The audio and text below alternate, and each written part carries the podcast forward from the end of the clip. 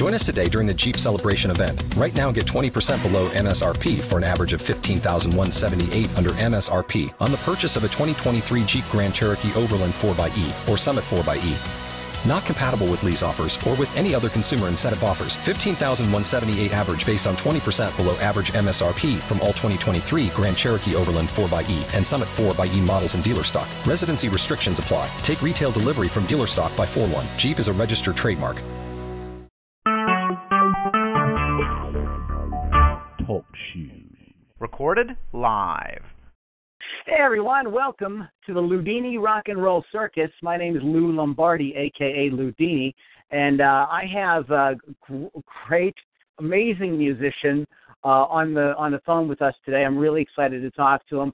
Uh, Larry Coryell, uh, considered by a lot of people to be the, uh, like the godfather of uh, jazz fusion, and uh, just an amazing uh, musician. He's influenced so many of the uh, uh, great guitarists Uh, that have uh, come after, and he uh, just has an amazing career, so we're really excited to talk to Larry.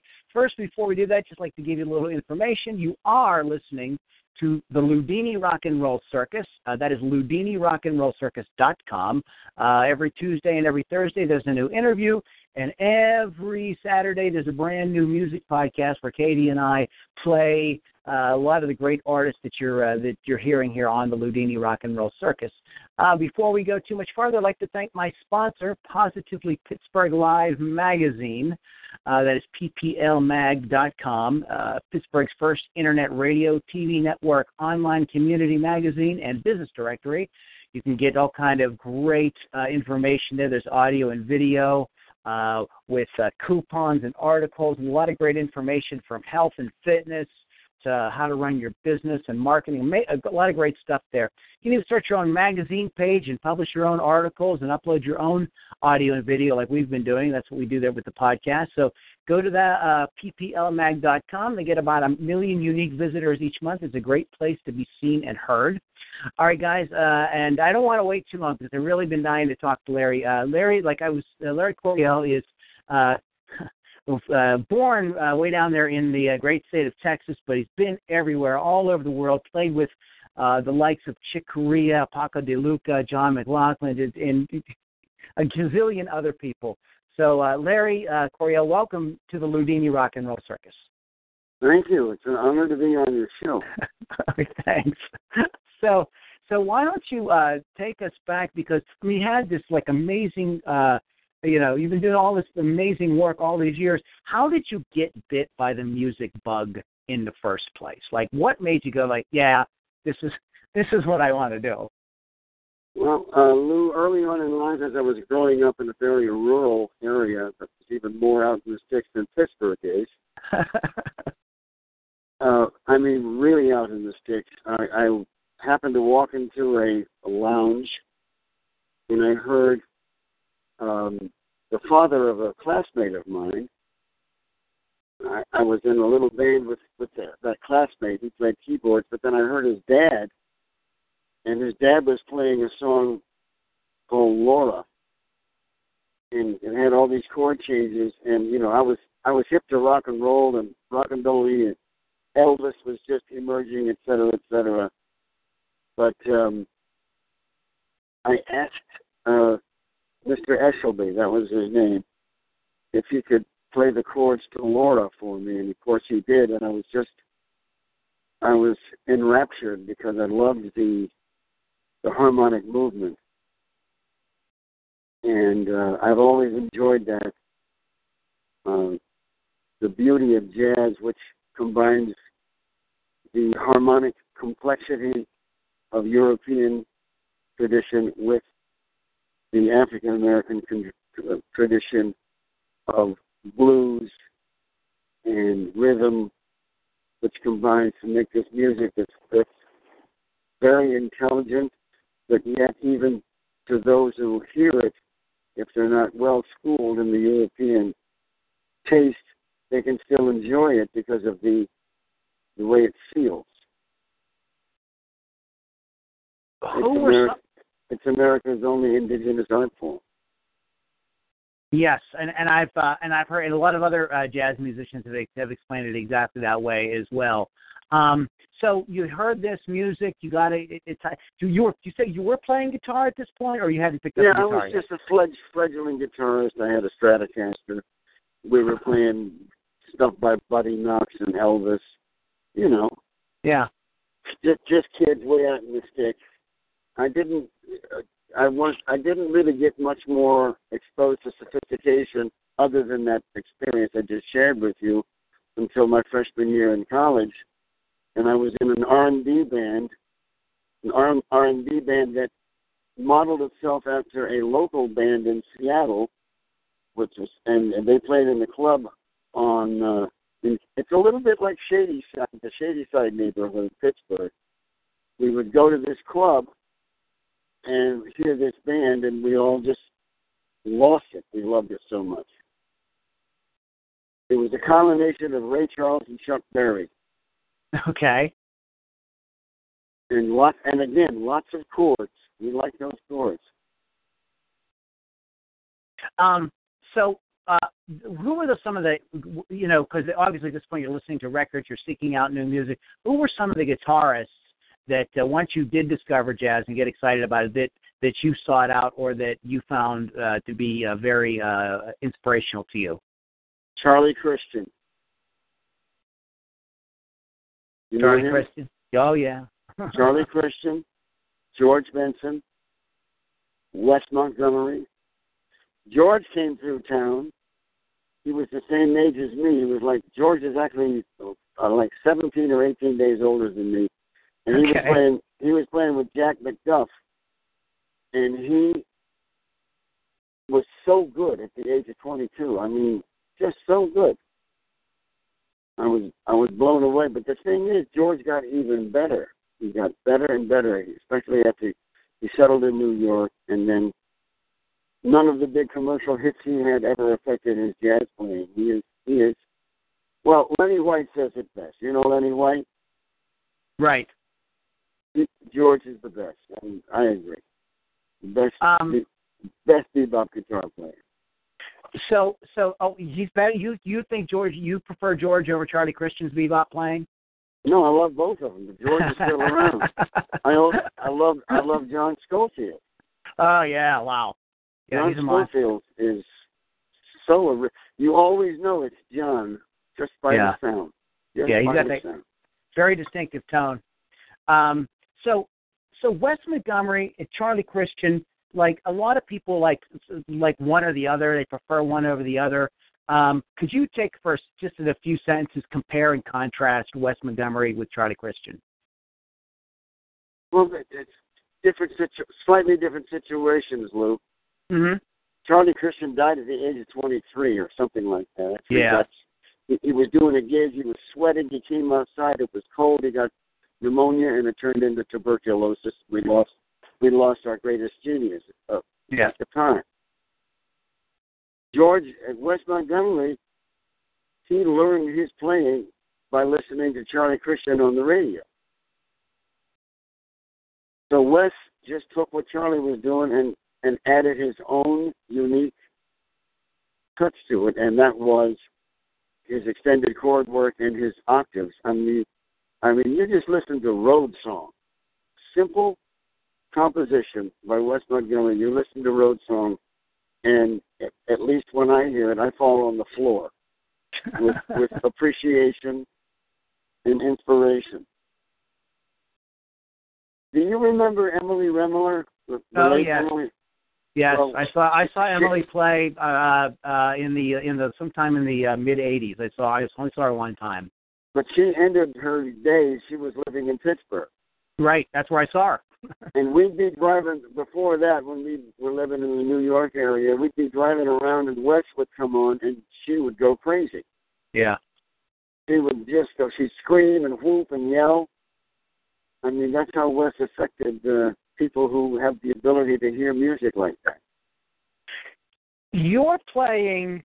I mean, while you do obviously are a total monster on the tr- very traditional uh, type of jazz playing and also classical playing, and um, you also your sound, especially kind of out of the box there, as we got to know you when you first came out, as was sort of this one of these jazz fusion, sort of jazz rock fusion guys like John McLaughlin. Um, was that something that because Wes Montgomery was doing pop stuff, you felt more comfortable, like, you know, I can play, I can bring in, you know, pop rock sort of sounds into into jazz, or or was it was it just a completely how how did you end up becoming get, getting into that uh, scene? Well, it wasn't because of um, Wes going into the pop thing. Okay. I I can't speak for John, but I would imagine John had the same feelings I had about trying to infuse jazz with more more ideas from the avant-garde. That's really what it was for me. Mm-hmm.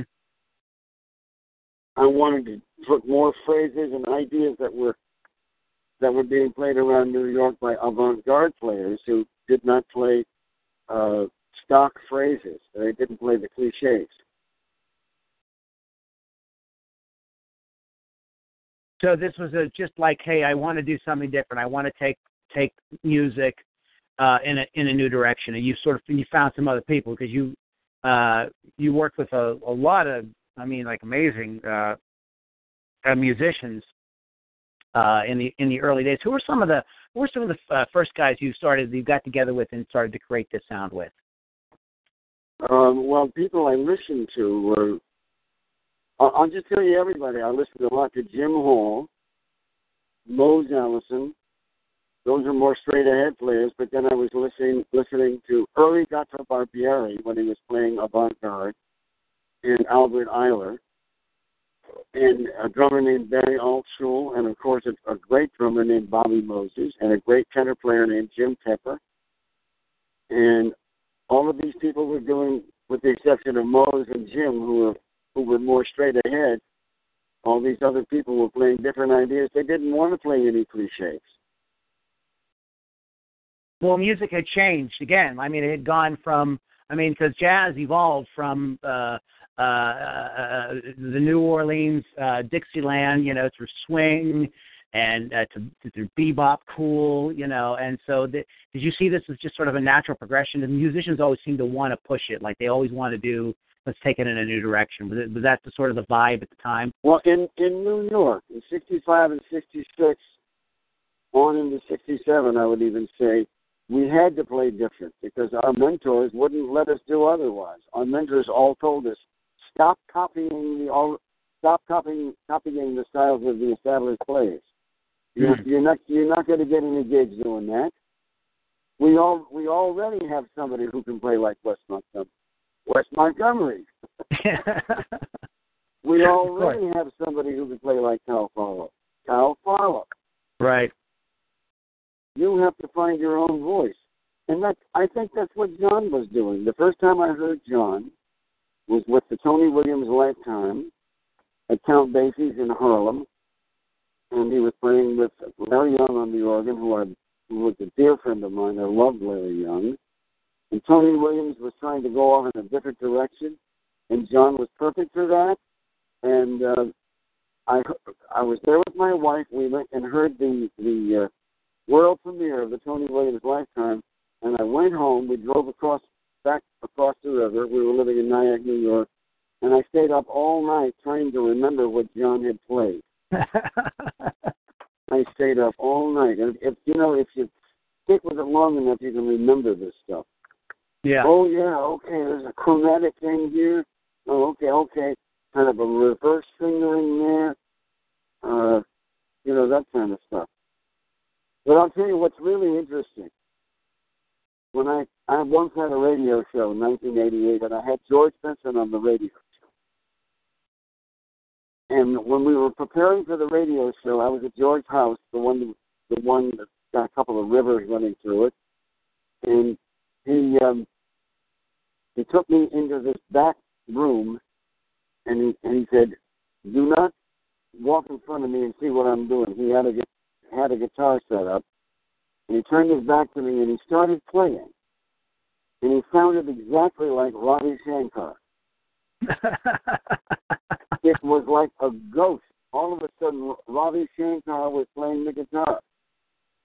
And he had the, the, the, the glissandos and the bending and the sliding and he never told me what tattooing was.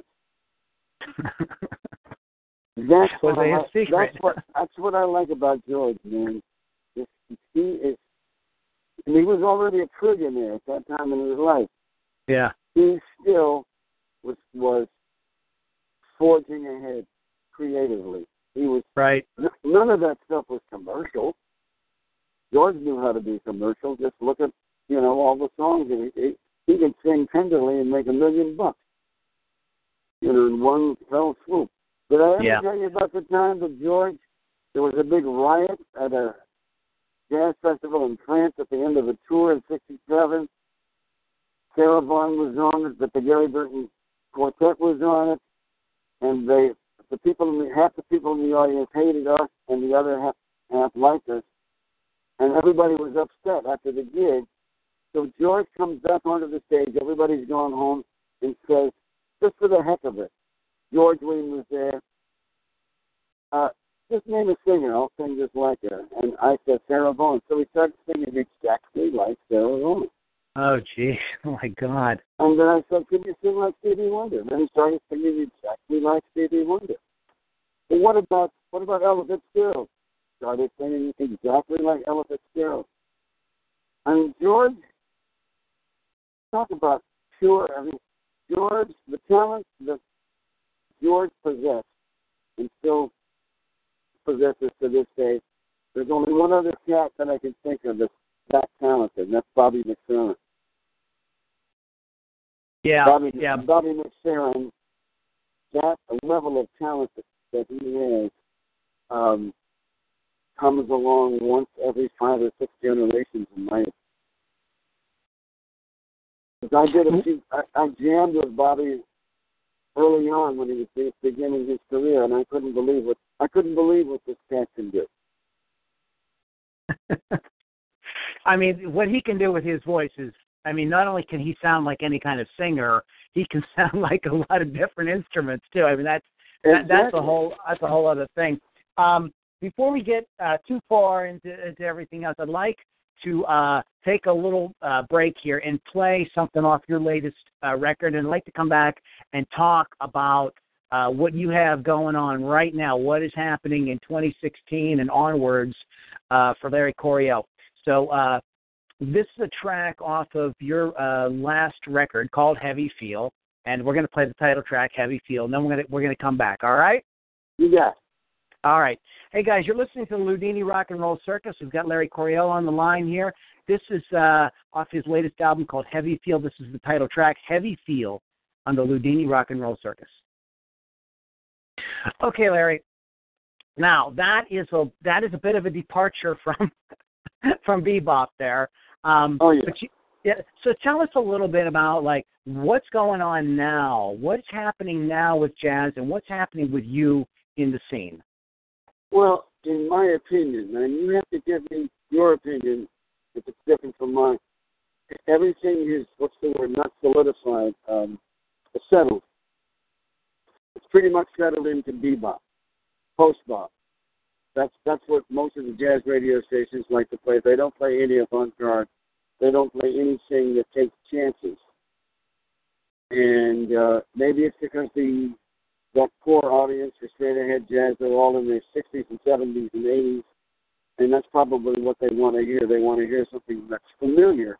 Right. Much like when I moved to Florida fifteen years ago or whatever it was, all the old people got crazy when the Glenn Miller Ghost Band would come through. They, you know, they want to play stuff that reminds, they want to hear stuff that reminds them of their younger days. Uh-huh. That doesn't apply to me. You knew I was going to say that, don't you? I, I I could feel that. You're you looking know, forward. It sounds to me like you were like, let's let's do the next thing. Let's make the next thing happen. Well, here's what I've done. Um, I wrote an opera in two thousand ten, and it had jazz playing.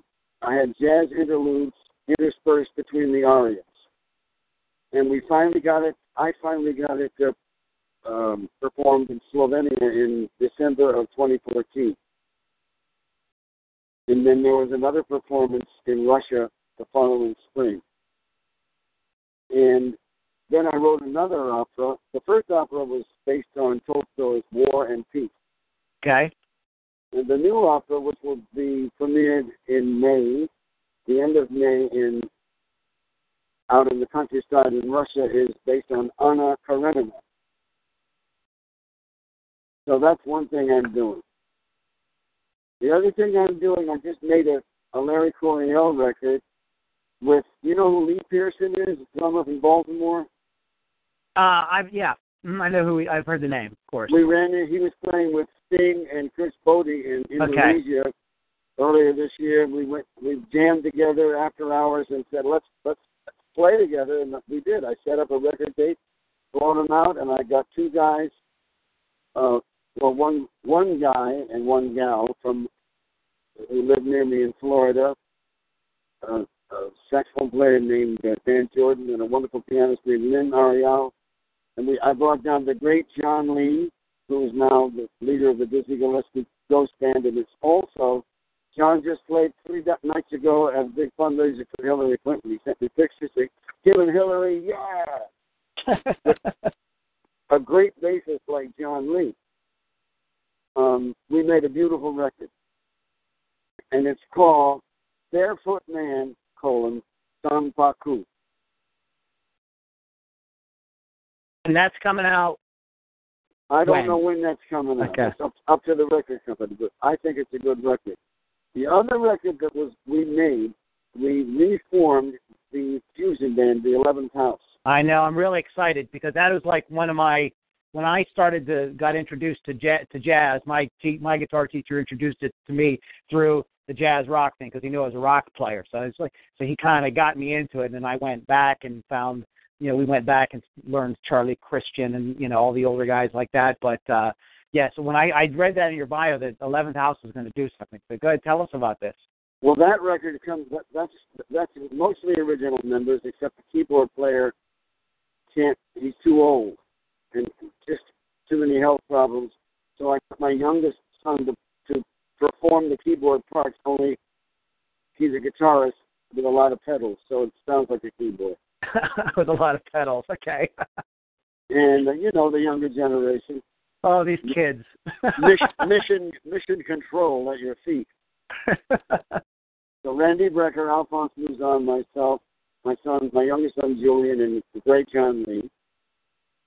I'm hoping John says something to to to, to Arisa. He's working with Arisa Franklin now.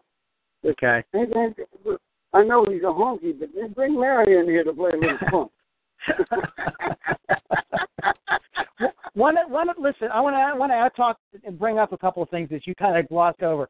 Um, when you get together and you say, "Well, we got together and jammed," you mentioned that. Who? What do you do? Are do you guys sit down and play like real book tunes? Or no. You just kind of just somebody just start playing and see what happens?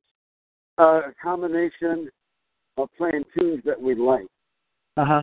many of which might be in the real book. But remember, most of the changes in the real, real book are not correct. Well, I know. I know. Yeah, yeah. Stanley Clarke told me that years ago. He said, if you really want the right changes, buy the sheet music, the original sheet music. Yeah. I mean... Uh, I mean, I've been so fortunate. I, I can sit, sit here and have a casual conversation about my experience with giants like Bobby McFerrin, uh, uh, Stanley Clarke. You know, I, I still want to play something. I still want to play with Keith Jarrett. I would love to play with Keith Jarrett, and I want to do some more stuff with Chick Corea. Um. Is is anything in the works with with Keith, uh, Jarrett, or Chick Corea, or is that just yes. like something you? St- oh, so there is. I'm going. I'm going because Chick and I both live near each other in Florida, and we he's going to do a special event, a kind of a teaching event in October. I believe it's the twelfth, and I'm going to be the invited guest. No. Oh. I mean, you, nobody nobody can play like Chick. Oh, no, no. I, I saw a Chick uh, a couple of years ago. Frank Gambell, Frank Gambelli was uh, in the band, and which brings me up. I wanted to talk, ask you to kind of maybe, could you talk about a couple of players or some current players that you think are like that you that you really that just that you really like? Well, Frank's great, man. Yeah, he's that, a monster. That's, that's sweet, picking that he does is fantastic. And I love Kurt Rosenwinkel. Kurt Rosenwinkel is fantastic. But, you know, I'm not that, okay, I'm a dyed-in-the-wool guitar player and guitar fan, but I'm more focused now on composition. I'm, mm-hmm. I'm also writing, I'm I'm using guitar in a different way. I want to get five, I want to get five guitars into the studio and play an arrangement I wrote of The Rite of Spring. Ah. Ah, that would be interesting. I heard so you play a little bit of that. I was watching a video, an, an interview on from you for of yours a few years from like uh, several years ago on some kind of public T V thing. You were being interviewed, and you played a little bit of that. You're playing a twelve string, and yeah, yeah, yeah. Well, but but the, the full the full piece is about thirty or forty minutes long, right? Mm-hmm. And we, we we may improvise on it. I'm not sure. Now wait a minute, isn't that kind of blasphemy to improvise over a classical piece? Who cares?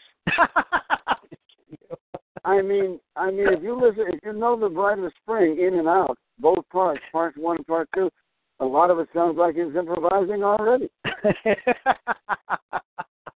You know, there's there's, there's a lead part that's uh, it's right in the uh, Adoration of the Earth thing, the beginning, all this bubbling, trilling. Mm-hmm. I mean, it could easily be Eric. They could have just pointed to Eric Dolphy and said, "Go." Okay. The really, right. the really great jazz musicians. There's another one: Eric Dolphy, Charles Mingus. These guys were were classical virtuosos as well. Yeah. Look at Fables of Faubus. Really examine that composition. It's very much like Bartok or Stravinsky. Bum, bum, bum, bum. That's not that's no blues. Yeah, that's, that's right. Not some, some, some simple blues, man. English is deep.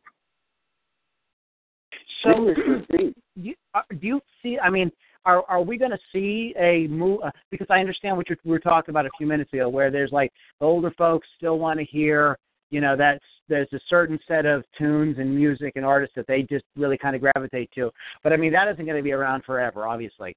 So are no. we going to see those? Is it going to grow? Are we? Is jazz going to? Are we going to? You know, maybe see a, a resurgence.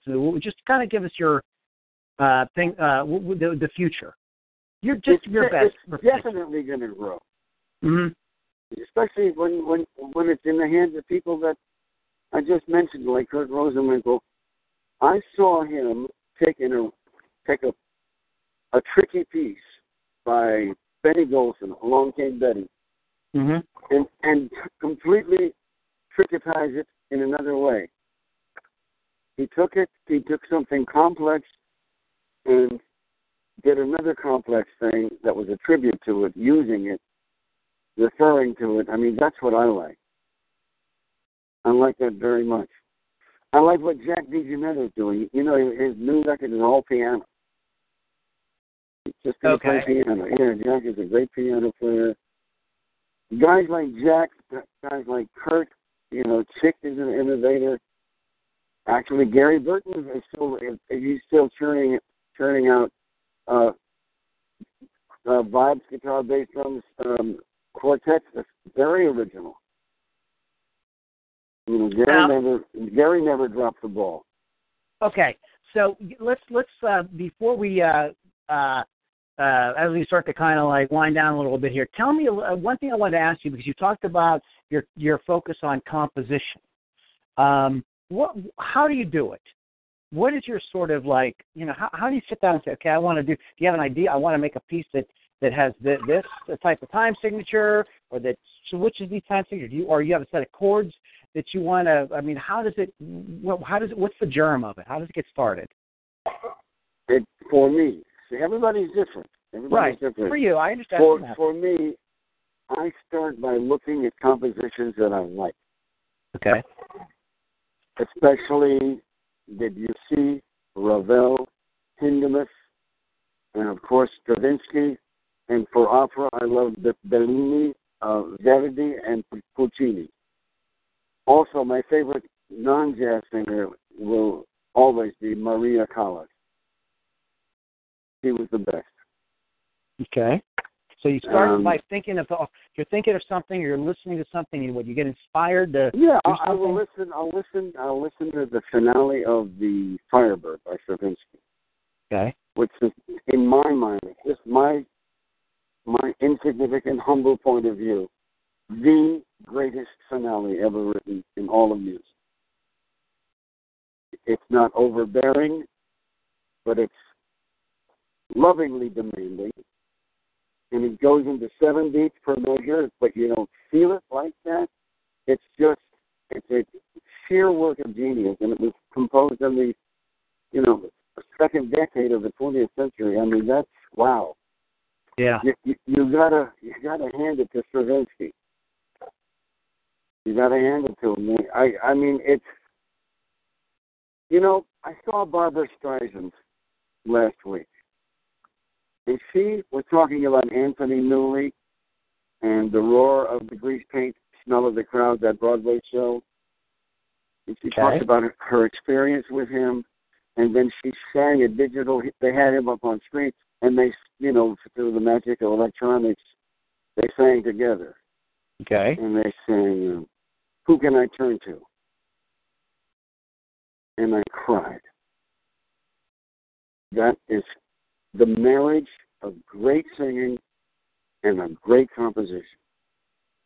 I think that's so important. The most perfect Rodgers and hard chord progression, to me, always will sound good. All the things you are. It's perfectly symmetrical. Yeah. And then I, I, I study all these classical compositions, like I'm talking about Hindemith. I love Tchaikovsky. You know, I, I, I love Prokofiev. Crazy about Prokofiev. And I just heard a piece by Bach here in Chicago that just killed me. So I pay attention to all that. And then I sit down and I try to write something that's not that, but I'm inspired by it. Right. And okay. uh, it, it works every time. It sure does. Of course it does. You know, oh. I, I, uh, wrote, uh, I wrote War and Peace in two weeks. I, I sat down for two weeks. And wrote the whole thing. It, I just channeled Tolstoy and just came right out. So you were inspired by the, the the the novel, and you had some ideas about music from other composers, and you were able to put it together quickly. I mean, that's well, pretty quick to put right an opera. I know. In two weeks. what what really inspired me was the fact that Tolstoy's whole point of that novel, the, the moral of the story, is we all must strive for unconditional forgiveness, which, in my opinion, is the hardest, most difficult thing for a human being to do. Yeah. But we must achieve this if we are going to save our, our race, our human race. We must achieve this. We must find a way to do our own human revolution so we can reach a point where we can forgive unconditionally. That's the genius of Tolstoy. And it's something that I think we should, uh, of course, you know, we, we all need to learn to live by. Uh, but yeah. just like you said, it's very difficult.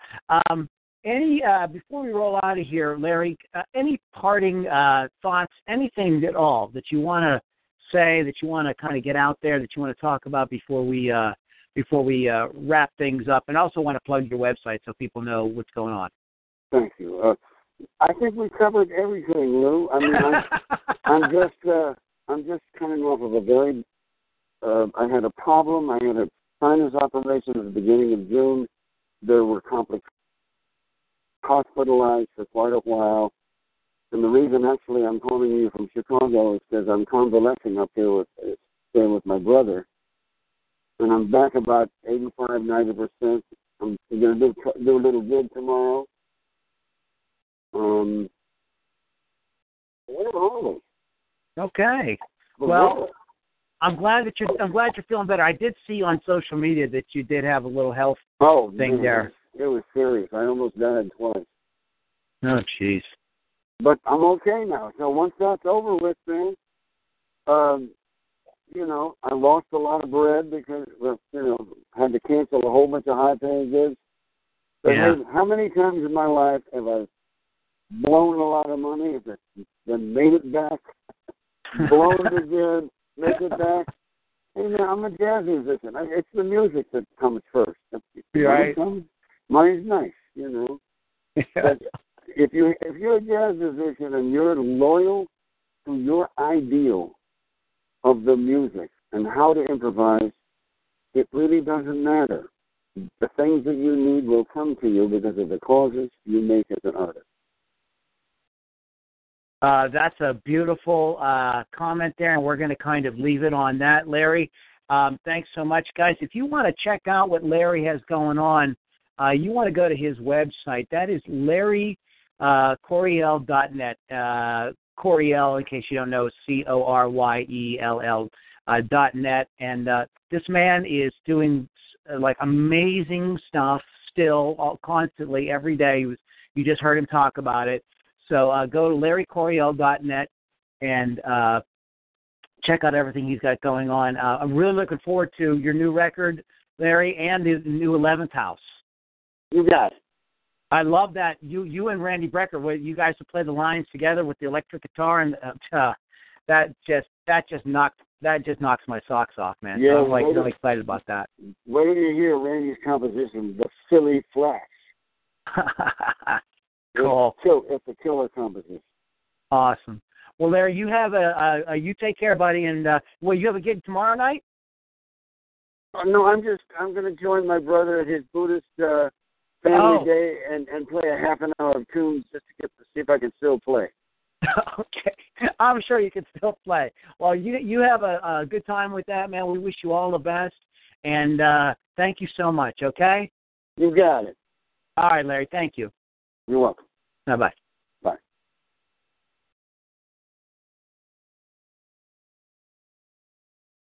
Hey, guys, uh, you've been listening to my talk with Larry Coryell.